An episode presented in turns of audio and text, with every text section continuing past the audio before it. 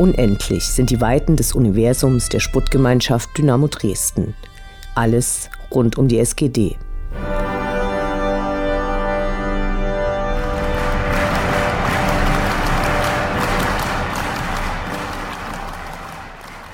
Am 29. Juni wurde der neue kaufmännische Geschäftsführer Michael Brunn vorgestellt.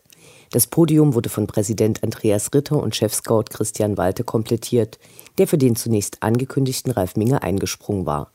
Michael Brunn beantwortete zunächst im Interview mit Andreas Ritter Fragen zu seiner Person. Neues war dabei eher nicht zu erfahren. Die hohen Temperaturen und eine zuletzt immer häufiger beobachtete Präsigkeit auf derartigen Veranstaltungen, die von vielen als Zeichen des anhaltenden Erfolgs gesehen wird, führten dazu, dass aus dem Publikum kaum Fragen kamen. Zur damals gerade erfolgten Auslosung der ersten Runde des DFB-Pokals äußerte sich Capo Stefan Lehmann, dass es von Ultras Dynamo keinen Boykott des Spieles geben werde.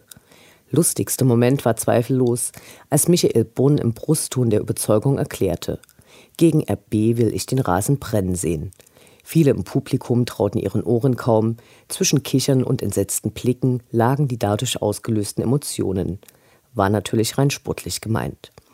Wesentlich informativer waren die komplexen Erläuterungen von Chefscout Christian Walter zu seiner Arbeit, die allen Anwesenden großen Respekt abnötigten. Schatz, ich bin neu verliebt. Was?